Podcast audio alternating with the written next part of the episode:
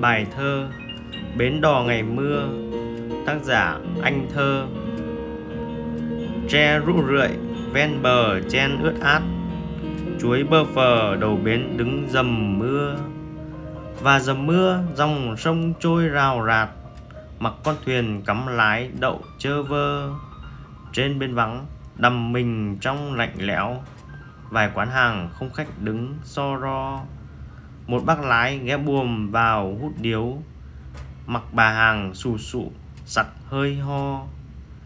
Ngoài đường lội, hỏa hoàn người đến chợ, Thúng đội đầu như đội cả trời mưa. Và họa hoàn một con thuyền ghé chở, Rồi âm thầm bến lại lặng trong mưa.